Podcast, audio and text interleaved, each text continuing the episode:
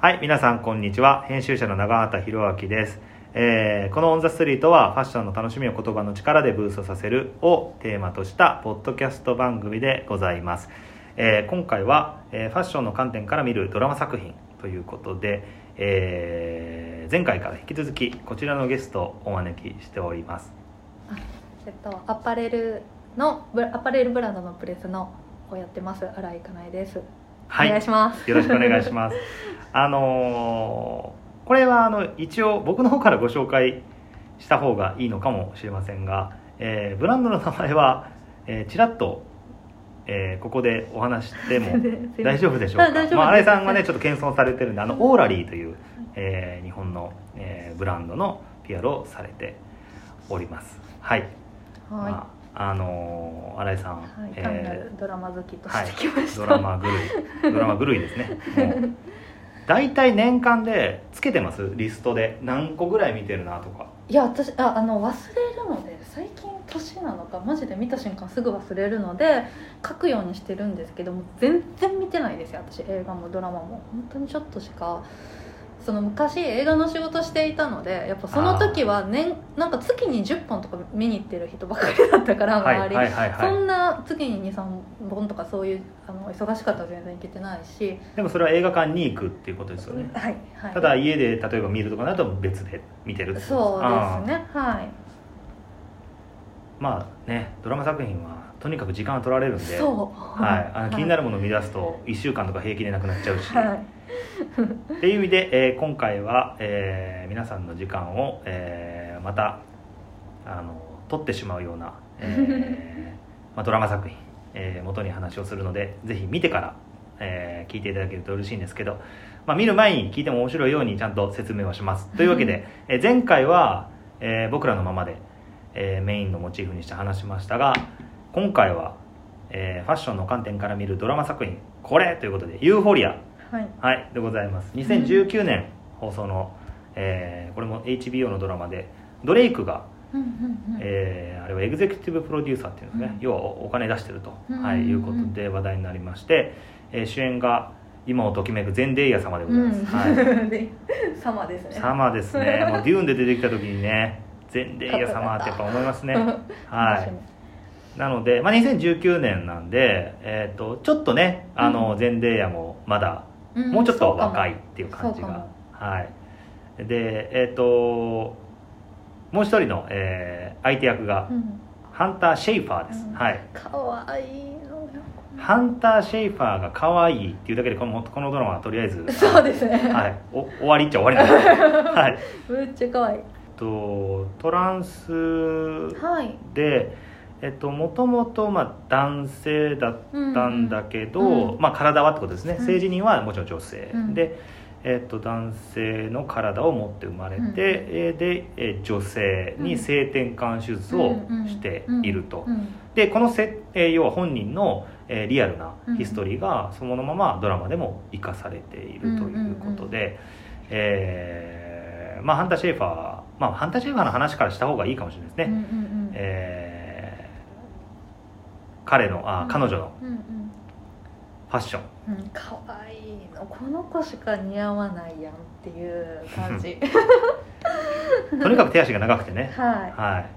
すごい透明感もあってなんかうん。すもともとモデルだったんですか？結構調べたらミュウミュウとか結構普通にランウェイとかある有名なブランドの多分セレブとしてっていうよりモデルとして結構出てるような感じで、うん、それはなんかあの、えー、とこの作品のスタイリングを務めた、えーとハイジえーハイジ・ビヘンスっていう、うんうんうんえー、と方がですね言ってました、その要はトランスジェンダーの、えー、とファッションっていうのを構築していく際に、うん。まあ、リサーチをする中で、うん。ハンター・シェイファーがめちゃくちゃ出てきたと。だから 法律やんって。そうこの人しか要はその逆に言うと,、うん。えー、とトランスジェンダーとして目立ったファッションアイコンがいなかったっていう話をしていてそのぐらいやっぱり唯一無二の存在だったとは言ってましたね、だからものもともとファッション的な素養もものすごくある子が、うん。えっ、とまあ、えーこういう形で、えー演技の道っていうか、まあでももうなんだろう。本当にまあ主演はゼンデイヤえー演じるルールーうん。うんという子で、まあ、はいこの子はかなりいろいろ問題を抱えてて、うんうんえっと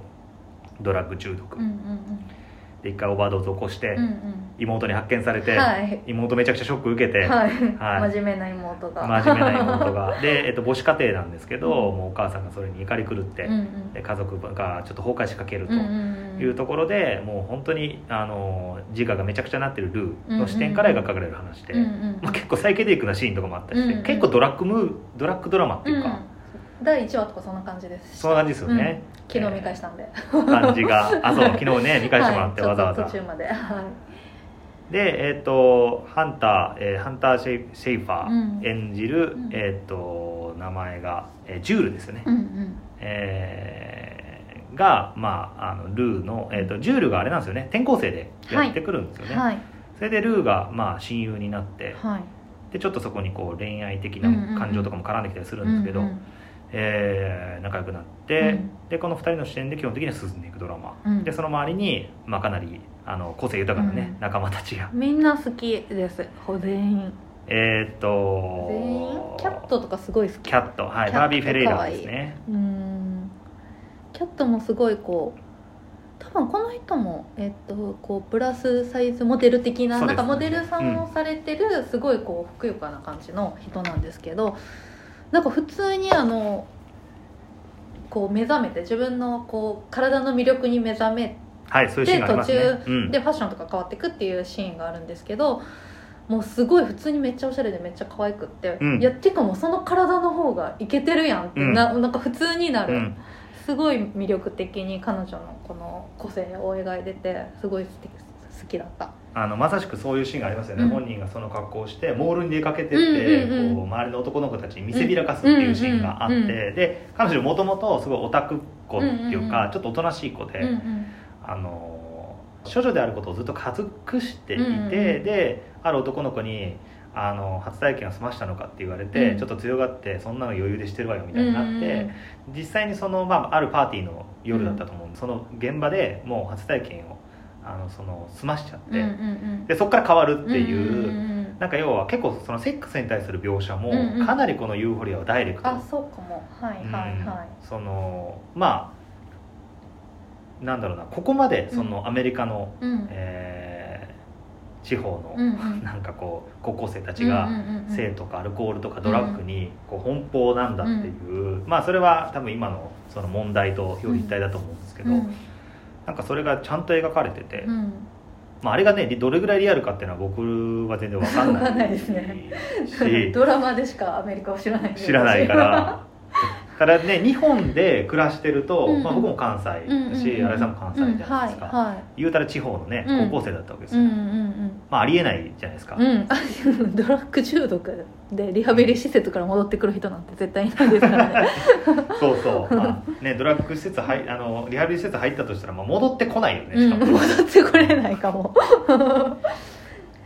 キャットはそういう意味ではファッションもこう彼女の気持ちのね変化に合わせてこう変わっていって、うんすごく彼女を魅力的に見せる道具として役に立ってましたよね。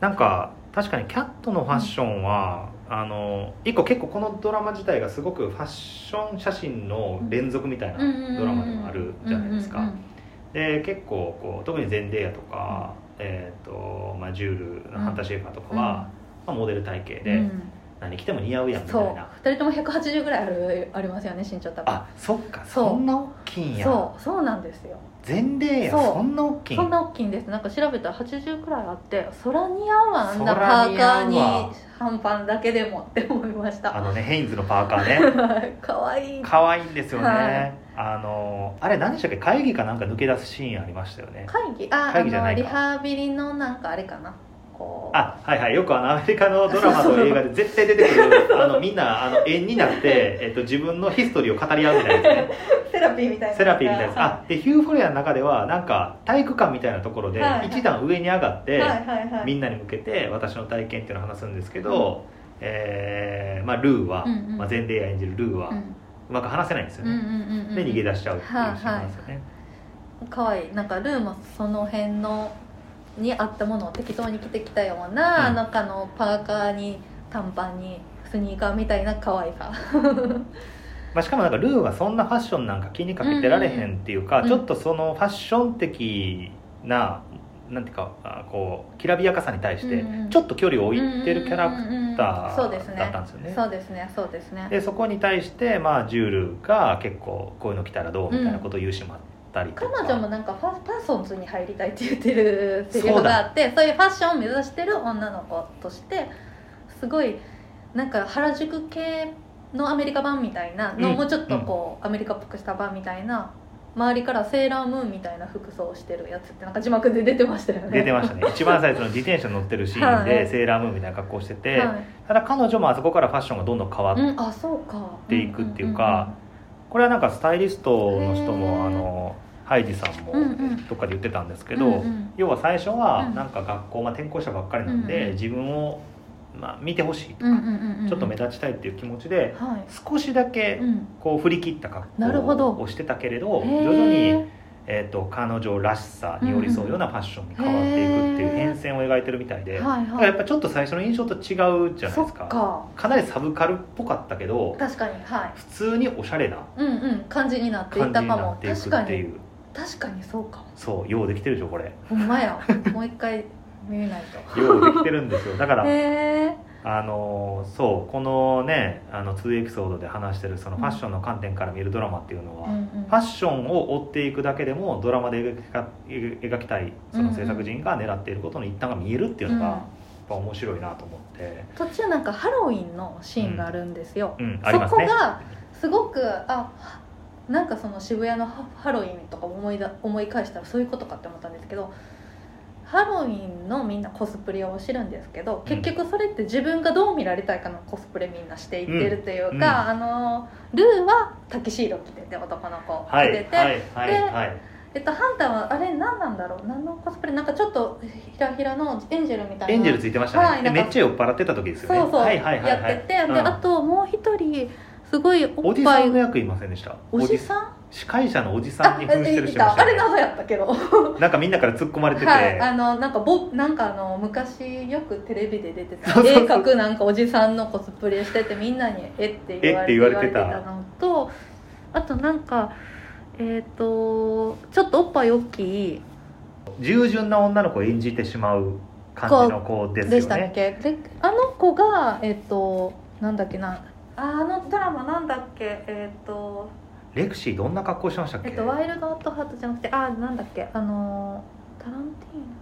なんかそういうあのちょっと娼婦っぽいそのセクシーな、うんうんうん。あの映画のキャラクターのあのあ。服着ててでみんなに「セクシーね」とか言われてあもうみんな自分がどう見られたらいいかって私ハロウィンで。私やりすぎってそうそうそうそう気にしてんすよね本はい人は、はいはいそしたら全然そんなことないよっていう,、つまりあれだけそのおっぱいが大きい女の子がうんそれを、まあ、ある意味その典型的な白人のセクシーな女の子がそれを強調するっていうのは、うん。また今の文脈で言うと、うん。例えばブラックの子がうん。それをやるうんのとかとちょっと違うじゃないですか、だからそれをでもあえてなんかこういやでも私はこの格好がしたいっていう,、どう思われてもっていうのが、しかもねあのちょっと普段主張の少ないって言ったらあれですけど、うんちょっとなんかビッチ気味のなんか流なんね。流され気味のなんか役で、でもその子あセクシーな女の子って見られたんだみたいな感じの コスプレできてとかがちょっと面白くって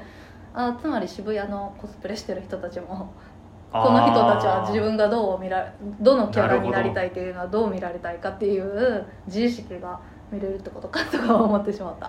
だから普段はどっちかっていうと社会的にどう見られるかとか、うんあの普段の自分のキャラクターとかもいろいろこうすり合わせた上でうんのそうですね。最適解でみんなやってるけど、そのまあそうじゃない人もい,、うん。るかもしれないですけどね、うん。ただなんかこの日ばかりは ちょっと人の目をはい。こハロウィンだからっていうことで。気にしないではい、う私は本当はこうなりたいんだよっていうのをやってるっていう。だからそのすごいこう女性のセルフエンパワーメントっていうか、うん。そういうこう文脈としてもまああの日のうんうん、歴史の格好っていうのうんはうんうん。すごくいいですうんよね、うん。なんかあのビリー・アイリッシュが、うんうん。あのー。ブリティッシュ・ヴォーグかなんかで、うんうんうん。あのちょっと娼婦っぽいはいはい。モチーフでなんかこうピタピタのねはい。コルセットっぽい服。服を、うんうんうん。あの着てたじゃないですか、うんまあ、あれは娼婦っていうか多分どっちかっていうと何なんだろうな昔のエンターテイナうんうんうんーなのかな、なんかいろんなモチーフがあると思うんですけど、うんうん。あれ結構なんか賛否両論ね。あったじゃないですか。言われたって、ね、そう。でもめっちゃいいなと思ったのは、うんその自分がしたいうん。うんからしているっていうところの一手に尽きるうん。からいいなと思ってて、うんうんうん自分が選び取ってるっていううんそのなんか感覚が普通やったらね、うん。なんかこうもうちょっとポリコレっぽくうんうんやりそうなところを、うんうんいや関係ないっていううん。そのいろんな文脈を知りながら、うん。理解しながらそれをやるっていうのが、うん。まあ、あのハロウィンピハロウィンパーティーにはちょっと凝縮されてた、うんうん。感じがして、うん。なんかそこも面白かったですね。しかもなんかこうあのグループ、うんそれこそキャットとか、うんうん。まあレクシーとか。イケてる女子グループ。イケてる女子グループ。でもあれ不思議ですよね。なんかキャットってまあ言ったらイケてない頃にもあの子たち仲良かったじゃないですか、ちょっとだから入ってるんだけど周りは認めてるんだけど、ちょっとだけなんか追いつかないとっていう劣等感がある感じでしたよね最初ね、うん。ちょっと私は経験あるよみたいな、うんうんその振る舞いを、うん。例えば男の子の前でも従ってたし、うんうんうんうん。なんかそういう感じが、うん。でもなんかその違いを乗り越えてみんなが一緒にいるし、うん。あのそこにまあジュールがいたり、うん。あるいはルーがいたりするっていう、そのなんかこう温かみみたいな、うんうん。なんか意外とこうグループの垣根はなさうんなかったりするシーンもあったりするんですけど基本はあのちょっとこうイケてる女子イケイケグループにキャットが入入ろう入ってるんだけどちょっと追いつかないとっていう劣等感みたいなのがあって、ん。ルーとハンターはちょっとねルーとジュールですか。はい、ちょっとそことは距離がある友達みたいな感じでうありましたね。ん、ルーの立ち位置はねなんかこう会ったらみんな挨拶するし、うん。仲悪くはないんだけど、うん。まあいかんせんねドラッグにはまりすぎてて、はい、で他のことで忙しいんで、は いそうかも。売人にそうかも。会いに行ったりしてるんで、他のことで忙しい、はい、薬売ってくれってね扉の前で叫んだりしなきゃいけないんで 確かに。ちょっと他の人たちは生活リズムが合わないっていう 感じがあって、うん。だからまああのドラッグ中毒特にその鎮痛剤中毒みたいなのって、今ほらアメリカですごい問題なオピオイド系のね。ねね私ねそういうの興味 津々で。興味津々っていうかアメリカはいはいはい。うん。のそういうなんかねアメリカ特有のことやからなんかよく出てくるじゃないですか出てきますね。映画とか見てたら。うん。つまり怪我した時とかに鎮痛剤を処方されて、えーっとまあそれがちょっとこういい感じのうん。酩酊効果があるっていうかね、であのルーもなんかあのもらおうとするシーンありましたよね。病院で、うんうんうんうんうん。あの鎮痛剤が欲しいみたいな、うんうんうんうん。すぐバレて。ねやばいです。やばいなって思う、「読まあかんで」って言われてましたけど。結構その今の社会問題がギュッと詰められてて、うんまあ、オピオイドの問題は本当にあの深刻らしくて、うんうんうんえっと、これはねあのぜひね本をね一冊ちょっとうんうんうん。ここでご紹介したんですけど、うんえっと、皆さんにねこれをぜひ読んでほしいという本がありまして「えードープシック。うん」はい。いいですね。アメリカを蝕む オピオイド危機という、うんうんこれまあドヘビーな本なんですけど、うん。えっと翻訳版が出てて、うん。まあ、いかに今のその、えーオピオイド系の、うんえっとドラッグがうんうん。まあでも処方箋なんでうんうんもらえちゃうんですよね。うんなんか結局これで製薬会社が儲かってるからっていうことなんですよね。まさにそうなんです。まさにそうななんんです。か違う本で読みました。まさにそうなんです、んん。もう産業とセットになっちゃってて、うん。ズブズブズブズブなんです、まあ、あとはその向こうだと今 ADHD だったりとか、うん。えっと、そういう子供に対してちょっとこううん。落ち着くための薬として使われてるうん。そういう部分もあってうん。でそれはそれでまた、ね、依存度が高いでなんか、まあ、さっきのねあのこの前のエピソードで話した僕らのままではまさにその、うん。フレーザー君ってね多分普通にそこら辺にいたら結構、うん。まあ面倒くさいというか大変。う んそうかも。な子じゃないですか、うんうん落ち着きないし、うんなんか常にどっか触ってるし、うん。う ん確かにめっちゃ落ち着きない。ねうん。ずっとなんか足ブラブラさせて。足ブラブラさせて。それが可愛いんですけどね。そうそう。だからなんかそういう問題っていうか、うん。だから個性っていうものの振り幅としてどこまで社会が許容するかっていうのもなんか、この2つのドラマは問うてるような感じもあって、まあ、基本的に決してこう褒められたようなっていうかなんかこういわゆる典型的な優等生みたいなのが出てきて、で片方でダメなやつが出てくるみたいな、こう二極化した世界の話じゃなくて、全員がねそうですね。グラデーションで結構ダメになる時もあるし、うんうんうん。すごいそうですね。うんうん。可愛かった。あとなんかこうこのユーフォリアはちょっとファッションからは外れますけど、ヘアメイクもめっちゃ可愛かったですよね、はい。メイクめっちゃ可愛かったんですよね、うん。それがすごい斬新でこんな演出と結びつくメイクって見たことないなと思って、確かに。しかも顔の寄りのシーンも多いですはい。ですよね、すごいなんか嘘みたいな派手なアイシャドウとか、うんスパンコールみたいなのをうん。目に結構みんなつけててファッションとかででもそれがちょっとこの感情とかこうなるほど、となんかリンクしてて、うん。なんかこんな派手なアイメイクする人普通いないっていうぐらい派手な感じなんですけどすごい劇中で見ると説得力があって、うんうん。それもすごいあの面白かったんですよね。まあ、特にジュールがねう、んうん。もうメイク映えめちゃくちゃするっていうか、うんうん特に目の周りのね、うん、カラフルなね。カラフルな。うんうん可愛かった。なんかここで例えばちょっと光を表現してたりとか、なんかちょっと夕日っぽいかったりとか、ちょっとこうそのロケロケと合ったよううんな、それでこのユーフォリアがなんかこうファッション写真の連続っていうふうにさっき僕言っちゃったんですけど、うん。その僕らのままでと明確に異なるのがこっちはうん。結構うんファッションドラマとして構築的だなと思って、いわゆるこうアドリブっぽい作り方は全然してないな。その演出とかあの撮り方も含めて、はいはい。なんかすごいちゃんと構図も決めきってるし、はいはい。あとライティング。うん。基本的に僕らのままでってうん。自然光バチンみたいな感じだったんですけど、うんユーフォリアってほぼほぼライティングあったと思うんですよね、確かにそんな感じだったかも、うん。横から光がバチって当たってたり、うんうんあとすっごいこう巨大な光源を使ってあの池のシーンかなんかで、えー、どんなの？えっとジュールが、うん。あああれ。あれ。えっと 言ったら出会い系サイトでちょっとやり取りしてはたある男と,、えっと会う時に、うん。あの池湖かうん。に行くじゃないですか、うん。であの湖のシーンも実はすっごい巨大なうん。光源を使ってうて、で印象的なユーフォリアって夜なんだけどそうかも。そう光があるんですよ。夜が多いわ。ほとんど夜だったんですよね。本当や。はいはいはい。だけどあの全部照明使ってたんで,、で光源も全部あの画面に映ってるんですけど、うんうんうん夜だけど、うんうん。朝方みたいなあー確かに。フィールっていうか。と独特な雰囲気になってるんですね。そう。でその中にあるファッションっていう洋服、だからすごくファッション写真の作り方と似てるなと思ったんですよね。やっぱ作り込んで、うんうんうんうんうんうん。うんその、まあ、もちろんねあのもうちょっとこうカジュアルなね、うんうんゆるインテラがやってるみたいなうんうんうんファッション写真もありますけど、まあ、あれはあれで結構あっちがどっちかっていうとアバンギャルドっていうか、うん。あのまあ防具的なっていうかいいんですかね、うん結構作り込むライティングでちゃんとやるみたいなファッション写真っぽいなと思って、うんうんうん。確かに。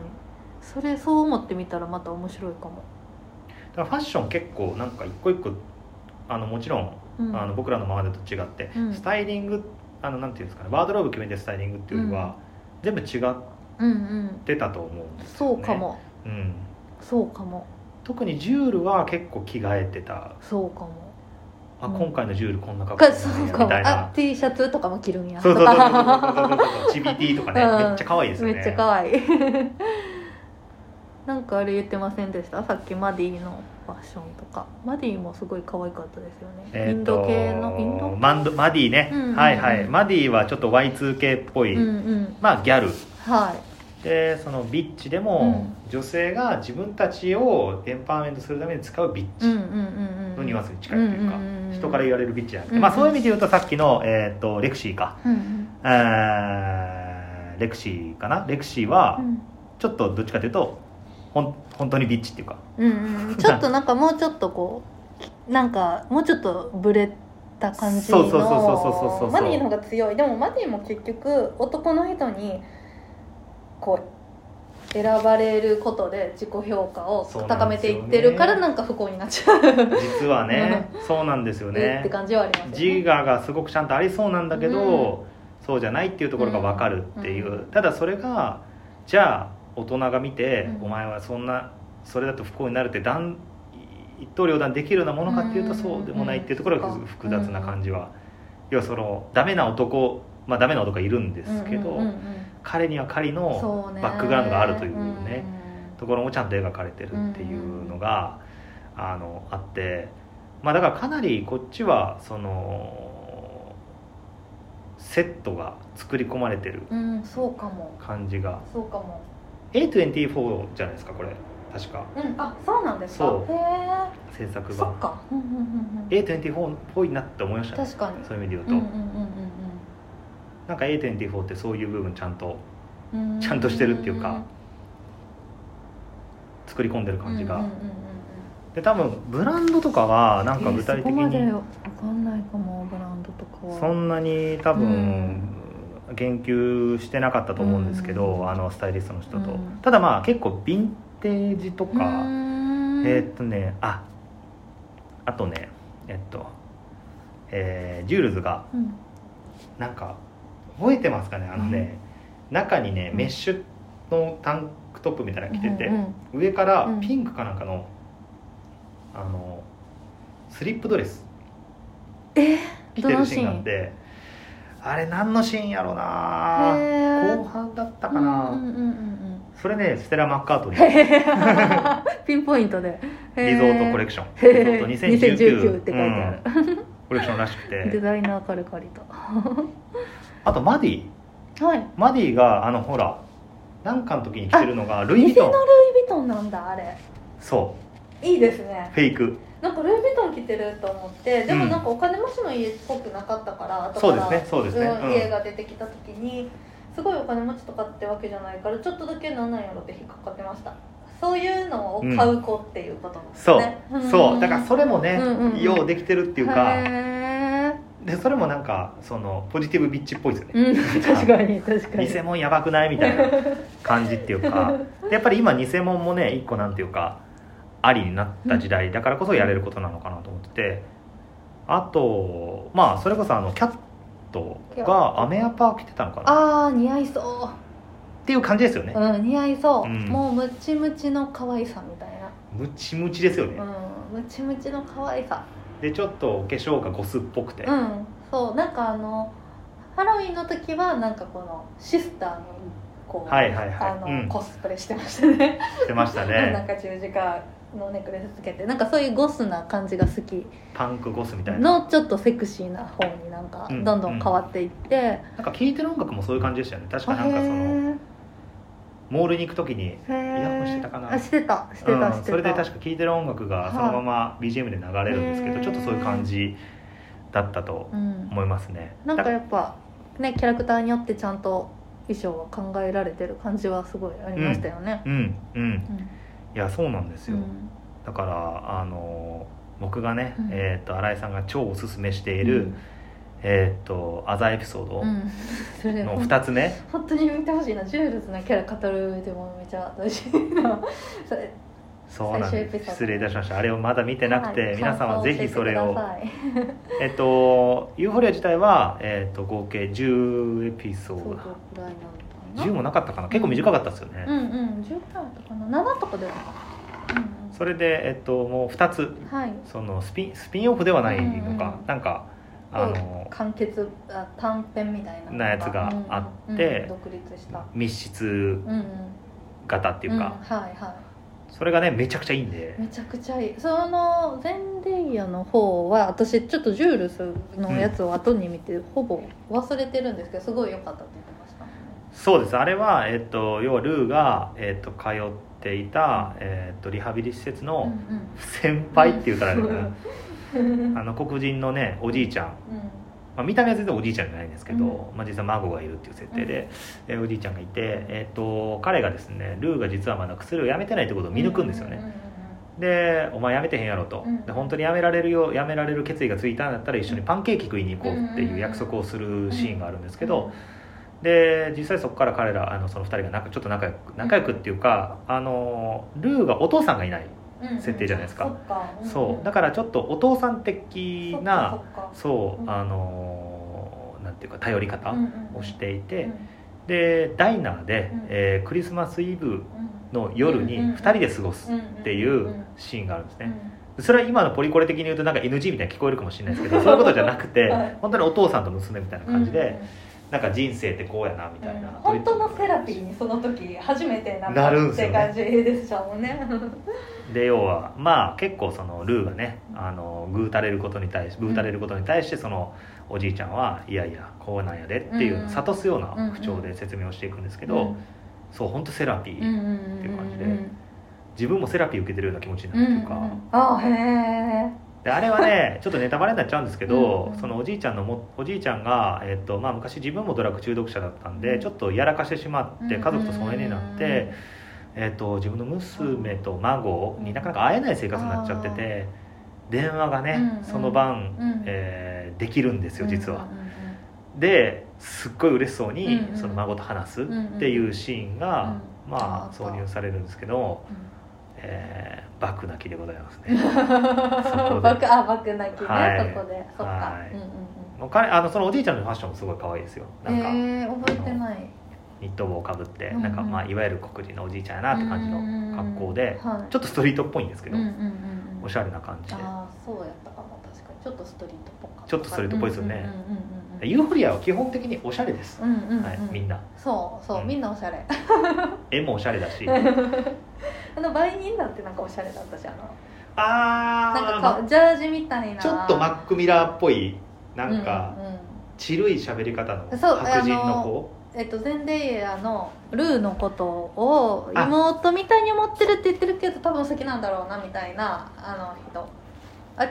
好きって感じじゃないかな？妹いやちょっと今のはびっくりしました。逆にあああれは好きってことやった。あ僕それ気づかへんかった。僕恋心に気づけへい や分からない？そういうことかあれ。分かんないです。でも本当に妹みたいに思ってるのかもしれないけどあの優しい場合に。ルーねを守ってくれる人。ルーがダメな時はね売らないんですようんね、うんうん。ですごいちるいうん「いやー」みたいな感じの喋り方でね、ルーはその優しさをこう逆手にとってひどいこと言ったりとかなんか結構あのあの言うんですよねわがまま。もうね ルーはねダメ。本当にあのドラッグ中毒者って人根出しになっちゃうんだなっていうシーンがあるんですよね、すごい傷つけうん、てるなって感じのシーンとかがあるんですけどなんか彼もなんか可愛かった？ジャージみたいなジョギみたいなとか可愛かった、うん。結構ポロシャツ上まで締めたりね。あそう。いや覚えてるところが結構。覚えてるとこ。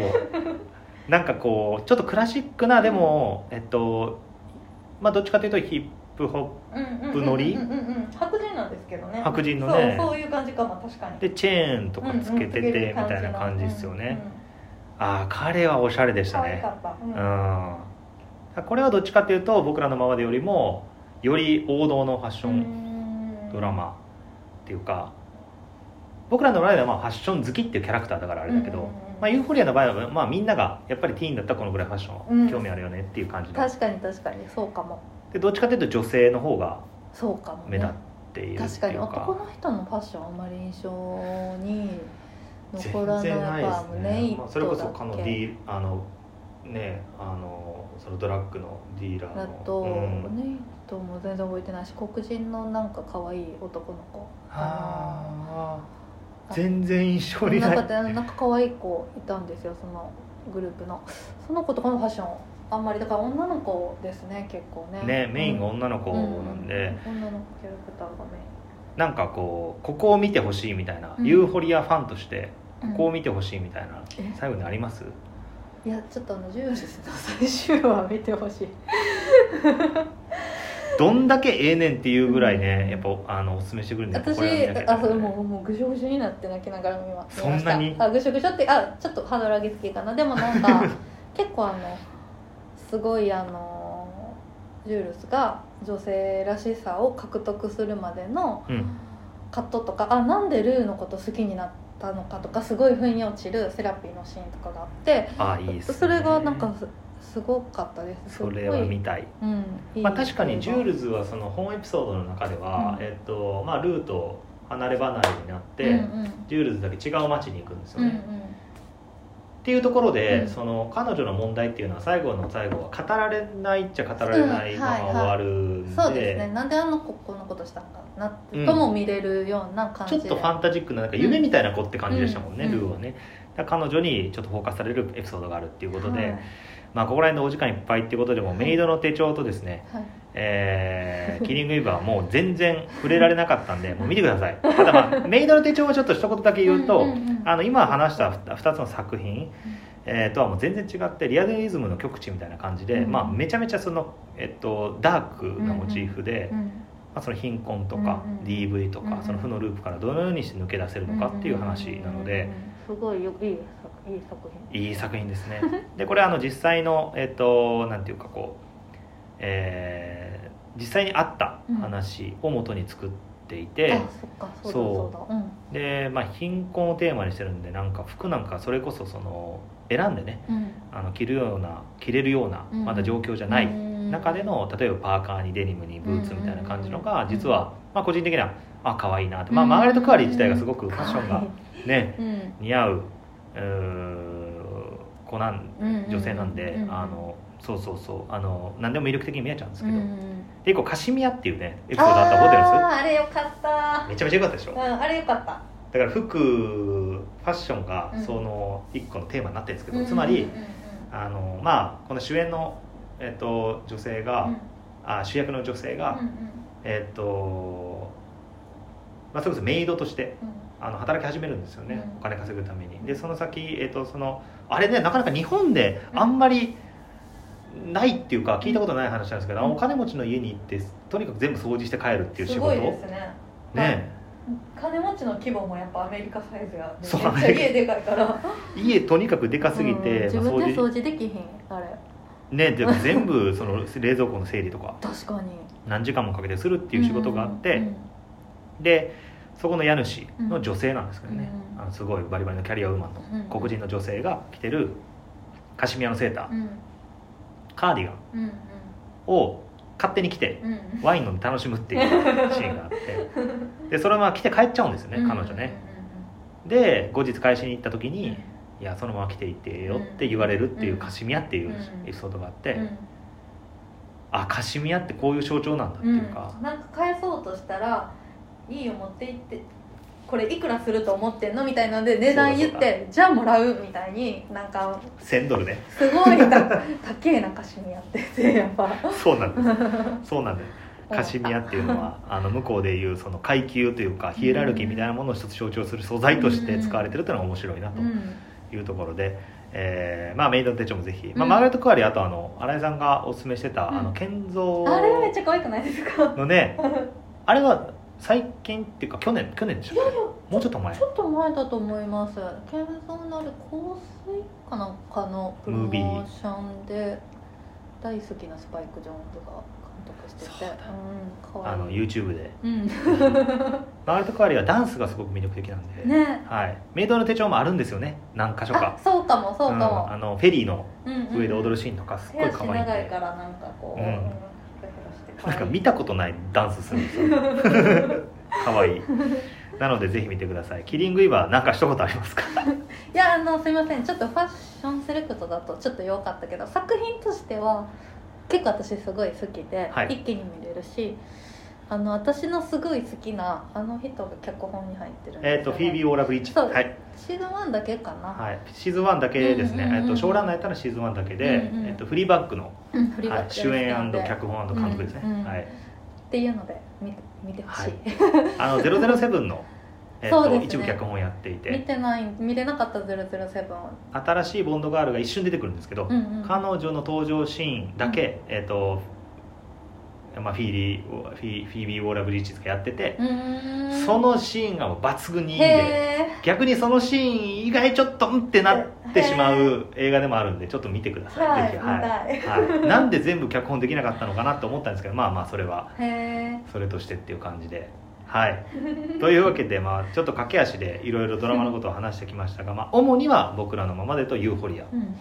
この2作品は、まあ、どっちもねちょっとプラットフォーム的にあのえっと僕らのままでは、えっと、スターチャンネルドラマのクラシックス、えー、ユーフォリアは UNEXT しか今見れないですかね、多分、い。前はねアマプラで課金したあ課金。ら見れたけど今はそうかも。なので、まあ、ちょっとハードルはあるはあるにあるんですがまあでも数千円で見れるんだったらめちゃめちゃ価値がある。そうそう。そう、ねあの入ってすぐ見終わってなければはい、ダメですよ。あのユーフォリアの初月無料でなんとか見終わろうとするみたいなのね。はいはいはい。ありますけどね。はい。ぜひそれで見てみてください。というわけで、えー今日は、えーゲストに新井さんをお迎えしての2エピソードをお送りしました、ありがとうございました、ありがとうございました